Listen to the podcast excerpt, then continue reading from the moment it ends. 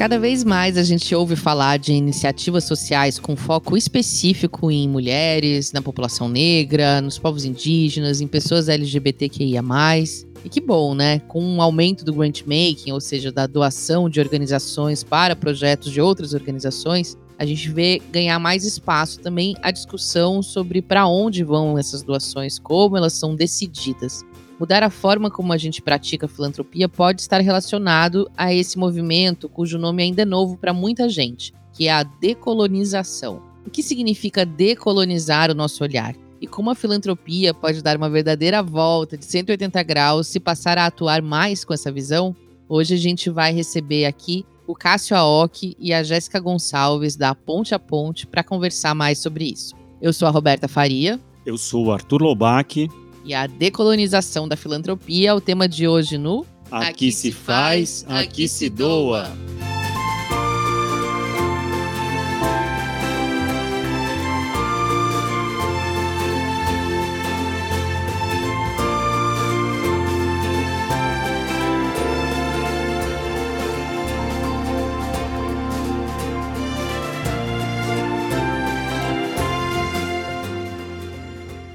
Está começando mais um Aqui Se Faz, Aqui Se Doa, o seu podcast semanal sobre cultura de doação, produzido pelo Instituto M O L, com apoio do Movimento Bem Maior, da Morro do Conselho Participações e da Ambev, além da divulgação do InfoMoney.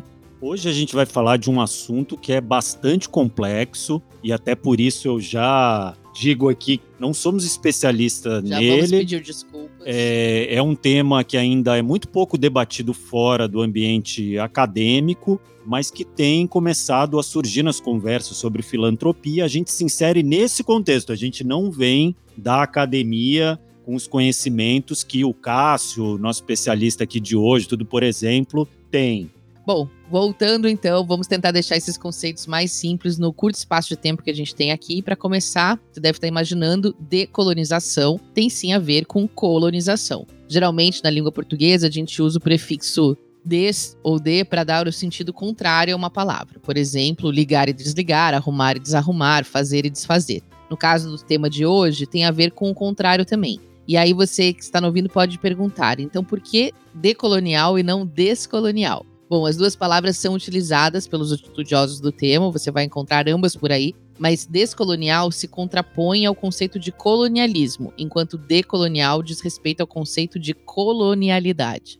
Aí você se pergunta, mas qual que é a diferença entre colonialismo e colonialidade? Eu também perguntei antes de, né, acabou dando nesse roteiro por causa disso. Então vamos lá, o colonialismo foi aquele período entre os séculos quinze e dezenove marcado pelas grandes navegações, a dominação dos novos continentes, especialmente pelos europeus. O Brasil, por exemplo, foi, disse descoberto, mas na verdade invadido, dominado, colonizado nesse período. Ali se estabelecia uma relação de superioridade e exploração dos colonizadores sobre os colonizados, da metrópole sobre a colônia. Podemos dizer, então, que o colonialismo se refere ao processo e ao sistema colonial em si, e que descolonização aconteceu a partir do momento que as colônias passaram a ser independentes, pelo menos na teoria, né? Pois é, a independência muitas vezes acontece no papel, mas na prática a dominação não era só das terras. Quem chegava impunha seus costumes e, consequentemente, desvalorizava a cultura e os saberes locais.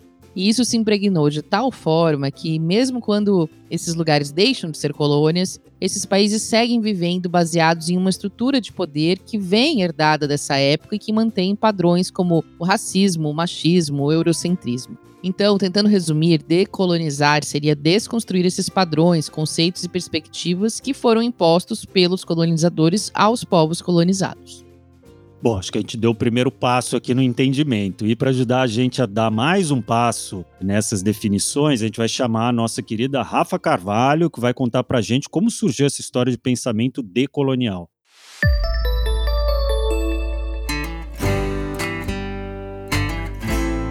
Olá, pessoal! Bora lá que hoje a aula é em dose dupla. Eu não vou trazer só um, mas dois termos que estão bastante relacionados entre si quando a gente fala de decolonização, que é o tema do episódio de hoje.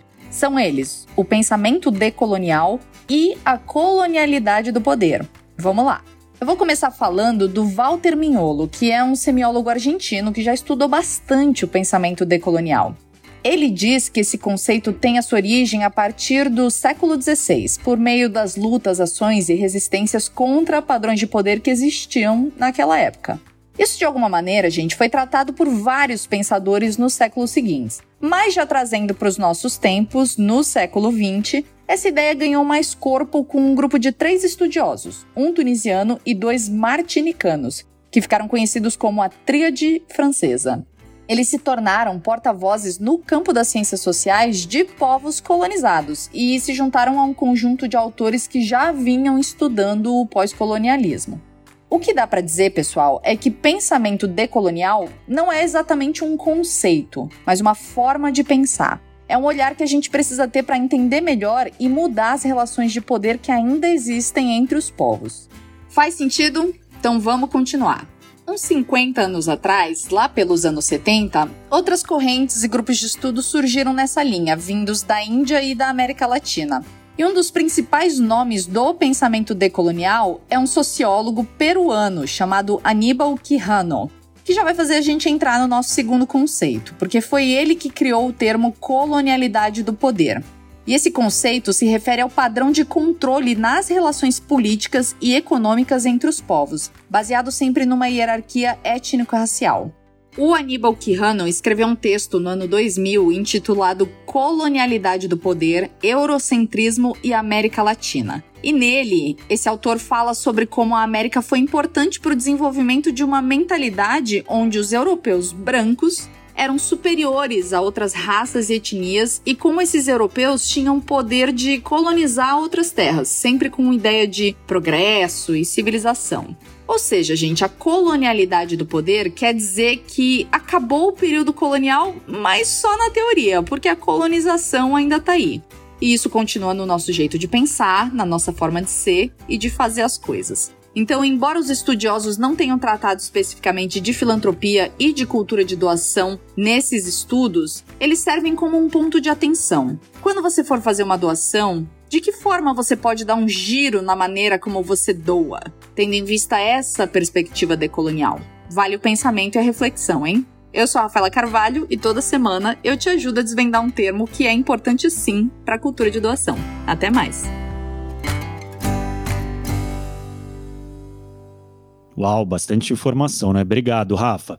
E a Rafa levantou a bola para a gente cortar aqui, trazendo mais um termo bastante usado quando falamos desse assunto. Desde mil novecentos e noventa, uma rede de pesquisadores e ativistas se dedicou a definir e avançar um conceito do Aníbal Quijano, e a partir daí surgiu o termo giro decolonial, que a gente vai ouvir algumas vezes aqui, principalmente na entrevista. A ideia do giro decolonial é justamente promover uma virada, uma transformação, um redirecionamento na forma como a gente pensa e age. Isso mesmo, Arthur. E essa mudança deve acontecer tendo em vista sete aspectos coloniais que, segundo Quijano, ajudaram a criar um padrão mundial de poder. Ou seja, temos que sair de um padrão que é eurocêntrico, capitalista, cristão, machista, racista e homofóbico. Além da colonialidade do poder, hoje em dia também se fala da colonialidade do saber e do ser. Colonialidade do saber diz respeito à negação, à invisibilidade do conhecimento produzido pelos países colonizados que são considerados inferiores intelectualmente. Já a colonialidade do ser está relacionada à inferioridade atribuída àqueles grupos que foram silenciados, oprimidos e colocados à margem da sociedade, como negros, índios, pessoas com deficiência, mulheres, L G B T Q I A mais. E como isso tudo também pode ser aplicado à filantropia? Bom, ano passado, quatro organizações não governamentais globais lançaram um documento chamado Time to Decolonize Aid, ou Tempo de Decolonizar a Ajuda. Após consultar mais de cento e cinquenta ativistas, acadêmicos, jornalistas e tomadores de decisão, essas organizações reuniram uma série de recomendações para promover a decolonização da filantropia. Entre elas estão reconhecer que o racismo estrutural existe, incentivar conversas sobre o poder com doadores e comunidades, eliminar termos como beneficiários e capacitação, contratar equipes mais diversas, investir nos conhecimentos indígenas e em pesquisadores locais. E para a gente poder se aprofundar mais nesse assunto, a gente conversou com quem tem estudado isso no Brasil. Uma vozinha que vocês já conhecem, que é do Cássio Aoki, de quem a gente é muito fã, é das pessoas que mais admiro no nosso setor de impacto social, e ele trouxe a Jéssica Gonçalves, ambos são da Ponte a Ponte. O Cássio é cofundador e a Jéssica é coordenadora de projetos. A Ponte a Ponte é uma consultoria com foco em qualificar o investimento social, ampliando seu impacto positivo. Cássio, Jéssica, sejam muito bem-vindos ao nosso podcast. Muito obrigada pelo convite, me sinto muito honrada em fazer parte dessa conversa tão essencial para a filantropia do Brasil. Oi, Roberta. Oi, Arthur. Muito bom estar aqui com vocês de novo, podendo trocar e aprender juntos. Gente, para começar, eu vou pedir para vocês contarem rapidamente sobre os estudos que vocês estão fazendo sobre filantropia decolonial, que é um tema ainda bastante novo por aqui. Perfeito. Então, vou começar e aí eu quero pedir de licença, né, para começar a minha fala me apresentando. Então, eu sou Jéssica, sou uma mulher negra de trinta e um anos, que nasci e moro na Zona Norte de São Paulo. Iniciei minha vivência no setor social aos dezesseis anos, né, quando eu fui uma jovem apoiada por uma organização social chamada Cidade Escola Aprendiz. Depois migrei, né, para trabalhar no campo. E aí, na minha trajetória profissional, já tive do lado do financiador, então eu trabalhei por um tempo em uma organização que apoia, né, outras organizações com repasse de recursos diversos, né, não somente financeiro. E hoje eu atuo como coordenadora de projetos aqui na Ponte a Ponte. Bom, então, eu acabei de apresentar minha monografia para a banca, né, para obtenção do título de especialista em projetos sociais e organizações do terceiro setor. E aí eu tive a satisfação também de ter o Cássio como professor avaliador da minha banca, então foi um desafio, né, apresentar para um professor e também para o meu chefe, então imaginem vocês. Enfim, minha monografia investiga a importância do apoio de entidades de filantropia e investimento social privado às organizações sociais de base, né, para o desenvolvimento dos seus territórios. E aí eu trouxe esse recorte olhando para a Zona Norte de São Paulo. E a partir disso, né, dessa discussão, eu faço em cima do princípio da prática decolonial do campo. Então, só um, um resumão aí. Muito bom. Bom, como a Jay se apresentou, né, ela boa, eu também, eu sou o Cássio. Arthur muito gentil, né, disse jovem, mas estou aqui com meus quarenta e dois anos. Eu sou homem, segundo o I B G E eu sou amarelo, é, cis, sou homossexual, casado com o Matheus, pai da Nina, suas três patinhas e tô agora em processo de adoção. Eu sou nascido e criado lá na Casa Verde, na Zona Norte de São Paulo, fruto da escola pública, do pré até o doutorado. E hoje eu falo do lugar de sócio fundador da Ponte a Ponte, né, onde eu estou como diretor executivo, e foi a partir de vivências muito reais e concretas mesmas, né, e muitas reflexões críticas que a gente, por meio de acertos e erros na Ponte a Ponte, começou a estudar conceitos como de filantropia decolonial. Eu também sou professor de inovação social, né, e no meu doutorado eu estou pesquisando a sociedade civil atual a partir das mais diversas correntes e narrativas disputantes também, entre elas a da pós-colonialidade. Daí que eu chego aqui hoje. Bom, em um artigo que vocês escreveram sobre o tema, né, para a Rede Filantropia, junto com a Letícia Cardoso, vocês definem a filantropia decolonial como, daí vou botar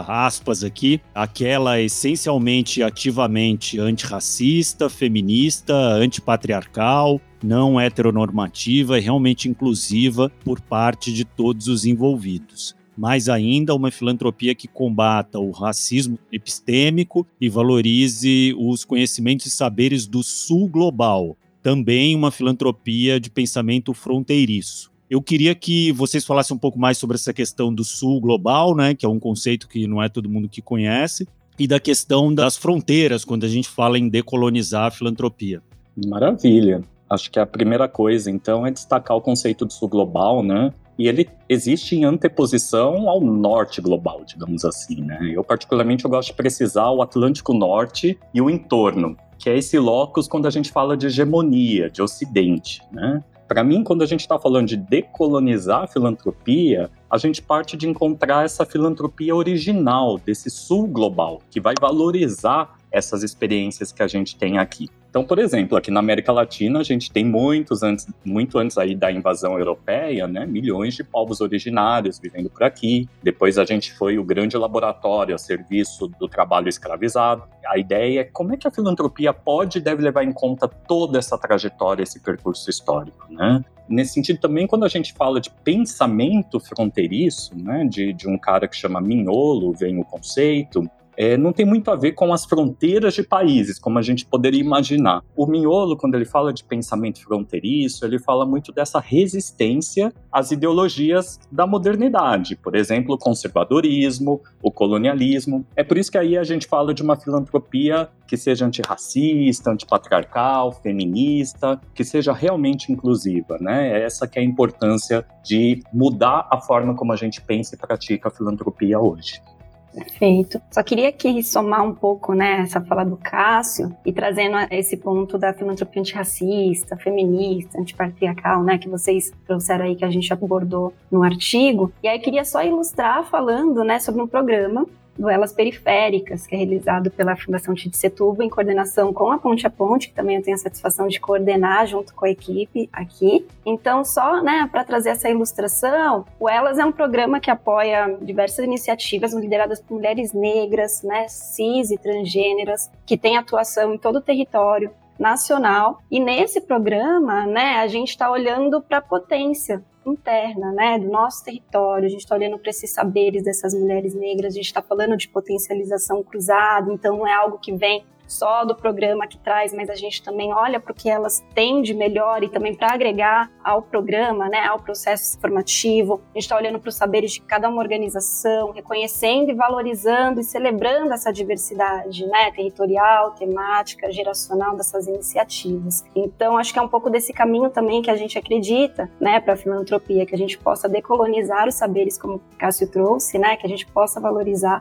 e reconhecer as nossas potencialidades internas, quanto pessoas, quanto indivíduos, quanto território, né? A gente tem no Brasil um modelo de filantropia que já nasce com essa perspectiva colonial, porque vem das missões religiosas daquele período e mesmo até hoje, né? A gente, quando a gente olha, a maior parte das organizações grandes no Brasil são internacionais, vindos do Atlântico Norte, e também quando a gente olha para as fundações, né, empresariais, as grandes organizações de terceiro setor, assim, que tem essa origem já na elite econômica, intelectual, cultural, financeira, enfim, tudo, a gente não tem como evitar, assim, né, olhar pra nossa filantropia, e ela é o oposto de tudo isso. Ela é branca, heteronormativa, patriarcal e tudo mais. Mas se a gente levar em conta a etimologia da palavra filantropia, que significa justamente amor à humanidade, a gente pode dizer que antes da colonização já tinha filantropia aqui, né, dos povos indígenas originais. O Ailton Krenak costuma falar isso, né, que se já existiu algum socialismo no Brasil, é dos povos indígenas que tudo compartilham, né, pelo bem da comunidade. E como isso e toda a influência depois da africana, né, se inserem na filantropia brasileira hoje, ou deveriam ser inseridas, né, o que a gente tem para aprender, né, com esse sul global nosso. Vocês podem falar um pouco mais sobre isso?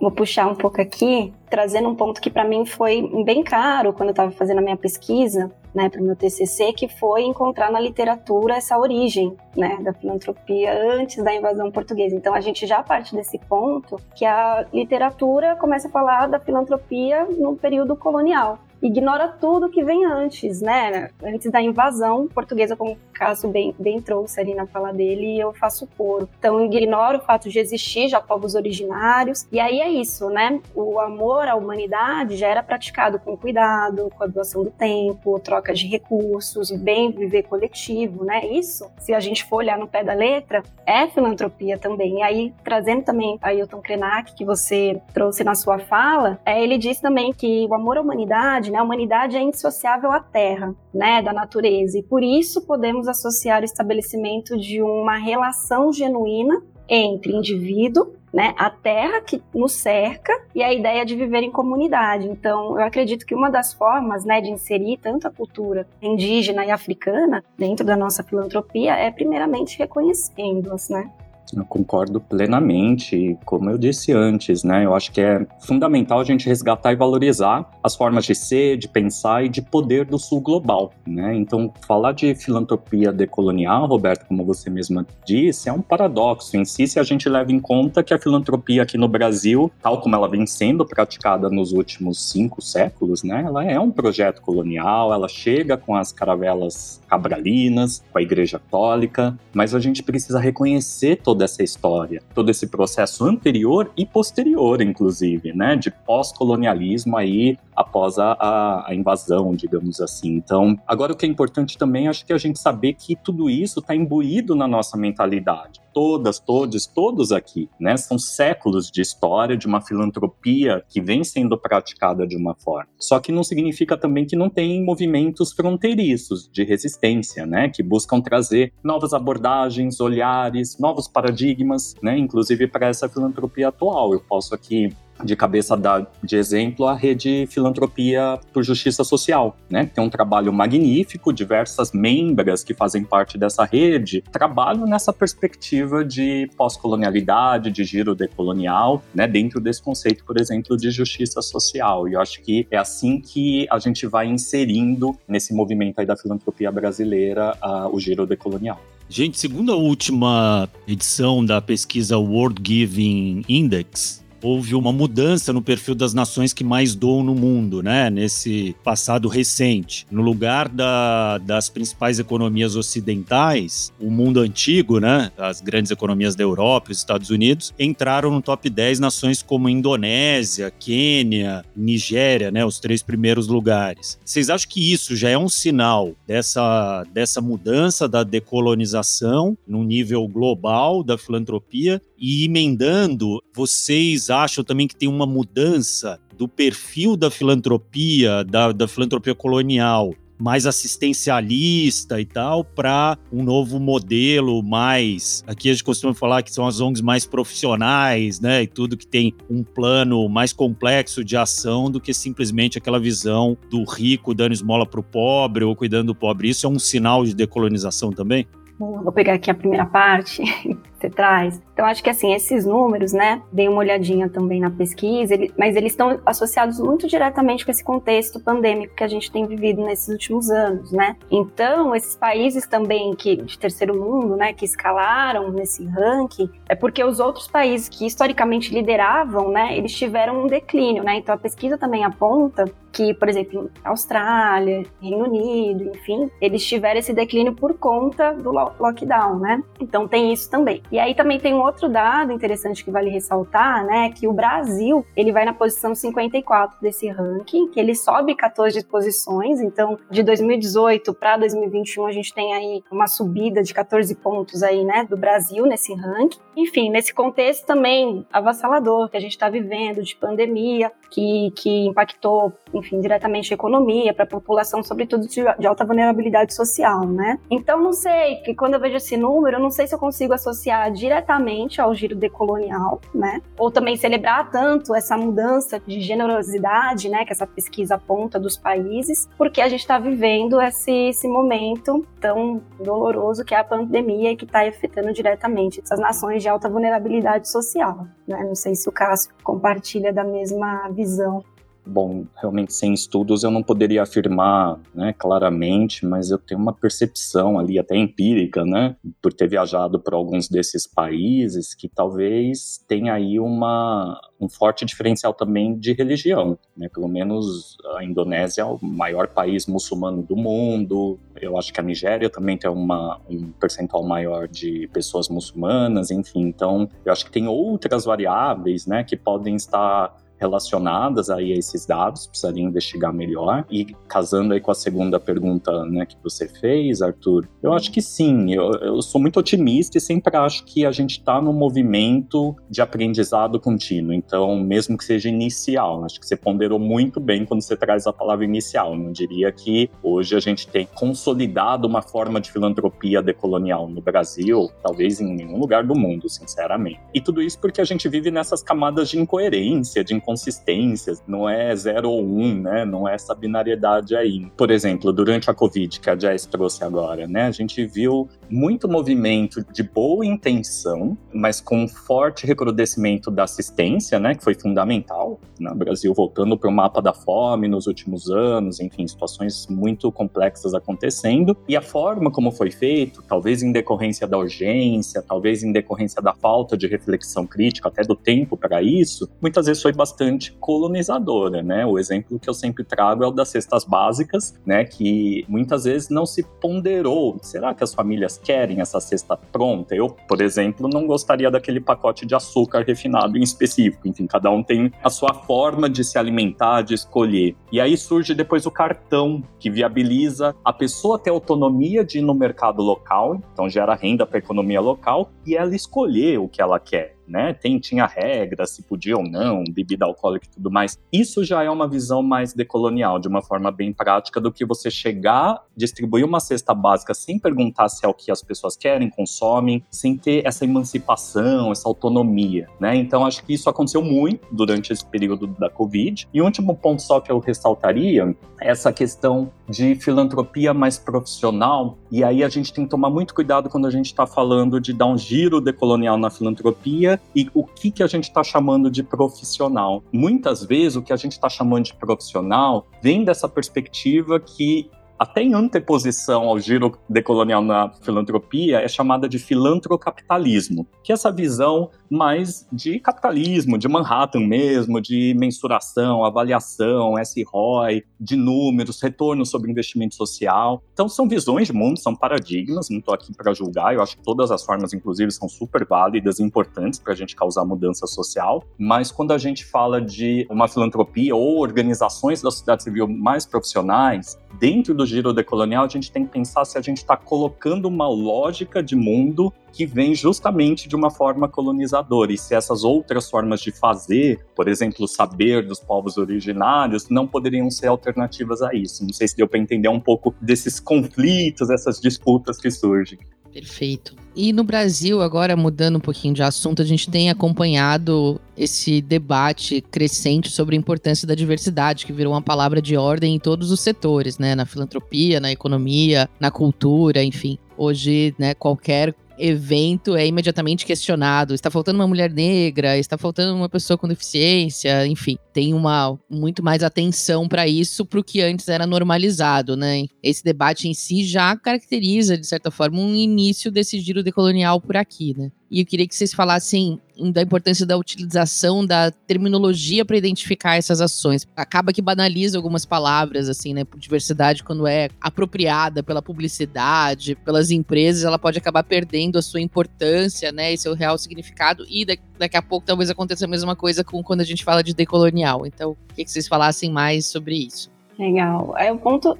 enfim, que eu gostaria de ressaltar, né, dessa questão da diversidade, que realmente, como você bem trouxe, está sendo muito utilizado, publicidade e tudo mais, mas eu acho que é importante a gente olhar um pouquinho mais a fundo, não romantizar tanto, né, porque de fato já é um primeiro passo para esse giro decolonial, é, mas eu acho que não basta, que é o que a gente muito vê, né, organizações que falam ou até que apoiam, né, outras organizações que trabalham com diversidade, usa-se muito isso na publicidade, no marketing, nos posts, mas que na verdade não olha para dentro de si. Exatamente, né? Dentro de casa não fez isso, né? Não tem lideranças. Exatamente, então o que eu queria provocar e falar sobre essa questão da diversidade é quanto que é importante olhar para dentro de casa, olhar principalmente seu quadro de funcionários, né, e questionar o meu discurso, tá fazendo jus ao que eu prego, né, é, condiz com a minha realidade institucional, aqui eu tô tendo e, e fomentando diversidade de raça, gênero, né, território é super importante, né, entender que essa é uma questão estrutural. Então a gente está falando aí, como o Cássio bem trouxe, né, de, século, de, de séculos, enfim, né, de mesmas pessoas ocupando os mesmos lugares, e a reflexão tem que ser feita em todas as áreas, em todos os níveis, né, desde aqueles, enfim, do chão, que estão aí na, na, no dia a dia, tá, não sei o que, até aqueles que estão no topo, né, que só vai lá e coloca com a caneta na mão e que toma a decisão. Então, em todos os níveis, a gente tem que olhar para dentro de casa e fazer essa reflexão. Então, eu queria tirar um pouco a diversidade desse lugar, que é só para se ver e tá no Instagram, entendeu? Mas que realmente acontece do lado de dentro. É, eu também acho que, assim, a Jess disse tudo, né? Acho que a diversidade é um dos primeiros e mais relevantes passos, mas não é o único. E, e ela precisa ser praticada de fato, né? Dentro dessa mentalidade de giro decolonial, já que a gente está falando de decolonizar a filantropia, né? Então, desde que essa diversidade é, venha de fato para resistir a essa colonialidade do poder, do saber, do ser. E a gente tem iniciativas que são absolutamente relevantes aí, que são voltadas à diversidade, que contribuem para esse giro decolonial na filantropia. Lembrei aqui de um exemplo que acabou de ser lançada a Lente Preta para Avaliação e Equidade Racial. É um manifesto de avaliadoras, avaliadores negros, né? E que eles trazem, por exemplo, a importância de onde parte o olhar da avaliação, de quem diz que se está bom ou não, né? E se esse olhar não é inclusivo, se esse olhar, por exemplo, não é antirracista, se não vem de avaliadores e avaliadoras negras, por exemplo, é, tem um viés. Então, acho que essas iniciativas vão contribuindo para a gente ir tecendo essa narrativa de mudar a mentalidade da colonialidade.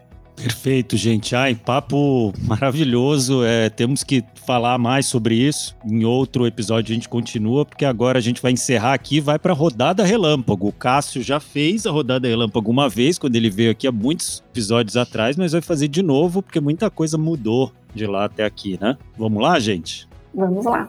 Beleza. A gente vai fazer cinco perguntas e vocês respondem com a primeira coisa que vier à cabeça. Jess primeiro, Cássio depois, combinado? Qual foi a sua doação mais recente? Bom, eu sou adepta às campanhas de financiamento colaborativo, né? E a minha doação mais recente foi para apoiar uma amiga que passou um processo para estudar cinema em Cuba, mas não tinha recursos e aí fez essa campanha e aí eu apoiei, né? Para ajudar a viabilizar esse sonho, esse projeto de vida, né? De uma mulher preta, periférica, que consegue chegar, né? Nesse lugar e não pode ser impedida por conta de recursos. Então, essa foi a minha doação mais recente. Bom, a minha vai ser logo que acabar o podcast, eu prometo, que tá aqui na minha listinha de to-dos, que é para uma organização que chama Scholars at Risk, que, que procura apoiar acadêmicos, pesquisadores, né, em, em prol da liberdade de pensar, de questionar, compartilhar ideias, e tem muitos acadêmicos sendo perseguidos na Ucrânia. Descobri recentemente essa rede, né, e fiquei bastante interessado em conhecer, fui estudar como era e agora quero fazer essa doação hoje, inclusive. Qual é a vossa causa do coração? A minha causa do coração é, sem dúvida, a questão racial. E a minha é direitos humanos. O que vocês doam que não é dinheiro? Bom, acho que tempo, né, escuta, acho que é importante. Faço alguns processos de conversar com algumas organizações que eu conheço, né, para, enfim, trocar um pouco dessa experiência do dia a dia. Eu venho também da comunicação, não falei anteriormente, mas sou formada em comunicação e já fiz bastante mentoria, assim, com organizações do setor para falar um pouco sobre isso, e é doação de tempo e conhecimento. Ah, eu vou com a Jazz aí, escuta, é o que eu mais faço de doar. Agora a gente tem aqui um desafio, que é... Imagino que vocês convençam bastante gente a doar. Queria que vocês contassem aí como que vocês fazem isso. Qual que é o argumento matador, aquele que vocês usam primeiro para conquistar? Eu acho que vem um pouco dessa linha do que eu disse anteriormente, né? Que doar não é somente recurso financeiro, porque acho que está muito atrelado a isso, né? Dinheiro. Meu discurso é um pouco esse. Você tem muito mais, né? Não precisa ter ali monetariamente, mas você tem escuta, você tem tempo. Então coloque isso a favor, né? Se doe em primeiro lugar. Eu uso muito o argumento do propósito, né? Os no- meus ancestrais chamam isso de ikigai, né? De encontrar esse lugar aqui dentro da gente que nos preenche mais plenamente. Então, um exemplo muito claro foi com meu marido, que não tinha o costume de doar, e ele atuou em prol de causas L G B T Q I A mais. E foi por aí que eu comecei, comendo pelas beiradas. Ele começou a doar para algumas organizações, casas que recebem pessoas trans, por exemplo. E hoje ele já vai doando. Falou, ah, você já doou, né? Porque aconteceu lá no Nordeste. Então é muito bacana ver que isso realmente vai sendo incorporado no nosso jeito de ser, de fazer, de ser. E agora eu vou colocar vocês numa situação difícil, que é citar uma organização ou projeto que vocês admiram ou apoiam. Fazer aqui o, o merchan delas. Difícil, tem que escolher. Eu vou falar então de uma organização chamada Bem Comum, que atua aqui na Zona Sul de São Paulo. Aqui não, sou da Zona Norte, mas na Zona Sul, lá na Zona Sul de São Paulo. É uma organização que trabalha com crianças e jovens, né, em situação de abrigo, que foram destituídas da família, estão em situação de alta vulnerabilidade social, né? Então, eles trabalham no processo de contraturno escolar, com educação, para estimular, né, inspirar esses jovens a alcançarem seus projetos de vida. Então, ser focado na educação. É uma organização que eu tenho muito carinho, muito afeto, né? Já tive a oportunidade de estar junto também, apoiando de várias formas. E é aqui que eu gostaria de falar para que todos os ouvintes também conhecessem. É difícil mesmo, eu já pensei em várias, mas como é só uma e top of mind, eu vou falar do Potências Periféricas, né, que hoje eu sou conselheiro. É uma rede de coletivos periféricos, não é institucionalizado, bem horizontal, e que vem para discutir o acesso a recursos nas periferias e fomentar uns aos outros, os coletivos, de uma forma bem de apoio e suporte mútuo. E, inclusive, muito em breve, o Potências vai abrir uma campanha de arrecadação contínua, então agradeço Agradeço a todas e todos e todos que puderem doar e compartilhar aí com a gente. Gente, muito bom, sem palavras para agradecer, uma aula mesmo hoje, já convido vocês a, quando vocês quiserem voltar à casa de vocês, muito obrigado por trazer esse tema aqui pra gente. Obrigada, só quero agradecer também, falar que adorei fazer parte dessa, dessa conversa, fiquei honrada pelo convite e por aprender tanto também, mais um pouco aqui com o Cássio, que eu admiro tanto, conhecer vocês. Obrigada. Eu também agradeço muito, fico muito feliz de poder compartilhar também, estou aprendendo dia a dia, não me considero nada especialista no tema, e todas as reflexões que vocês me trouxeram aqui já vai ficar latente ao longo de todo o dia. E aí eu aproveito também para dizer que a gente está organizando na Ponte a Ponte, no dia três de maio, um seminário sobre confiança na filantropia, que é uma palavra fundamental quando a gente fala de promover um giro decolonial na filantropia. É, a gente acha que ainda está num nível muito abstrato, e esse seminário vai propor uma ferramenta de trabalho. Todo mundo aqui que doa, que faz filantropia, possa utilizar de forma aberta e refletir sobre como é essa relação que você tem em termos de confiança com os donatários e as donatárias. Convido todo mundo a participar. Muito bom. Excelente. Excelente. Tema para outro podcast. Muito bom, querido. Obrigada, gente. Caramba, demais esse papo, né? E é uma alegria pra gente poder trazer aqui no podcast um assunto que, como o Cássio falou, não é novo, ele existe desde sempre, mas que só agora está sendo trazido à luz para o público em geral, e é fundamental para a gente dar um novo passo e avançar na maneira como a gente faz filantropia. Com certeza, Roberta. Assim a gente vai ajudando a plantar mais sementinhas do bem no pensamento das pessoas. E por falar nisso, chegou a hora da gente conhecer a dica de hoje da Duda Schneider na coluna Merchan do Bem. O que, que você trouxe pra gente hoje, Duda?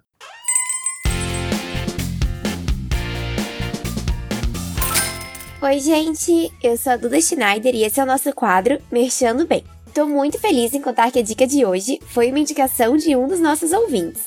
É a marca de moda consciente chamada Eu Usaria.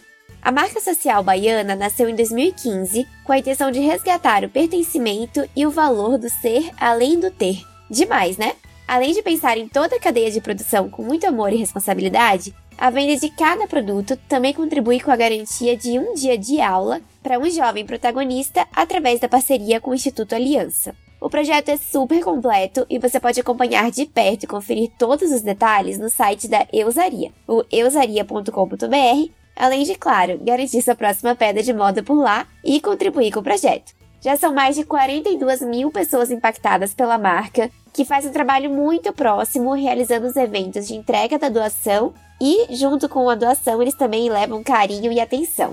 Além de todos os detalhes do projeto, eles também divulgam as histórias dos beneficiados lá pelo site. Por hoje é isso, pessoal. Espero que tenham gostado. E se você também tem uma dica para compartilhar com a gente, manda no nosso Instagram, nas nossas redes sociais aí, que a gente vai ficar super feliz. Até a próxima! Obrigada, Duda. E para concluir aqui o nosso episódio, a gente falou antes da entrevista sobre o relatório Time to Decolonize Aid, e eu queria trazer aqui, antes da gente encerrar, a fala de um dos participantes da consulta que gerou o documento. Ele diz o seguinte, abre aspas, para aqueles que são mais impactados pela violência, decolonizar a filantropia é produzir conhecimento, diagnosticar problemas e encontrar soluções. Já para quem está no poder, significa reconhecer e desaprender padrões de dominância e sair da zona de conforto material, emocional e até física, seguindo a liderança daqueles que são mais impactados pela violência e pela injustiça. Fecha aspas. Pois é, para cada problema sempre existem dois pontos de vista ou vários, né? Então é importante também pensar isso na hora de definir um conceito. Eu gosto de episódios como esse, discussões como essa, principalmente porque a gente mexe nas bases em que as coisas estão estabelecidas e elas não estão bem estabelecidas. Por muito tempo, a gente partiu do pressuposto de que as coisas são como são e algumas coisas não pode mexer. E a gente está vivendo uma primavera maravilhosa, apesar de muitos problemas que a gente tem enfrentado, mas dos jovens, principalmente, questionarem as bases que as coisas estão estabelecidas, né? Para mim, a principal mensagem dessa conversa é que a gente precisa se assumir como parte do problema.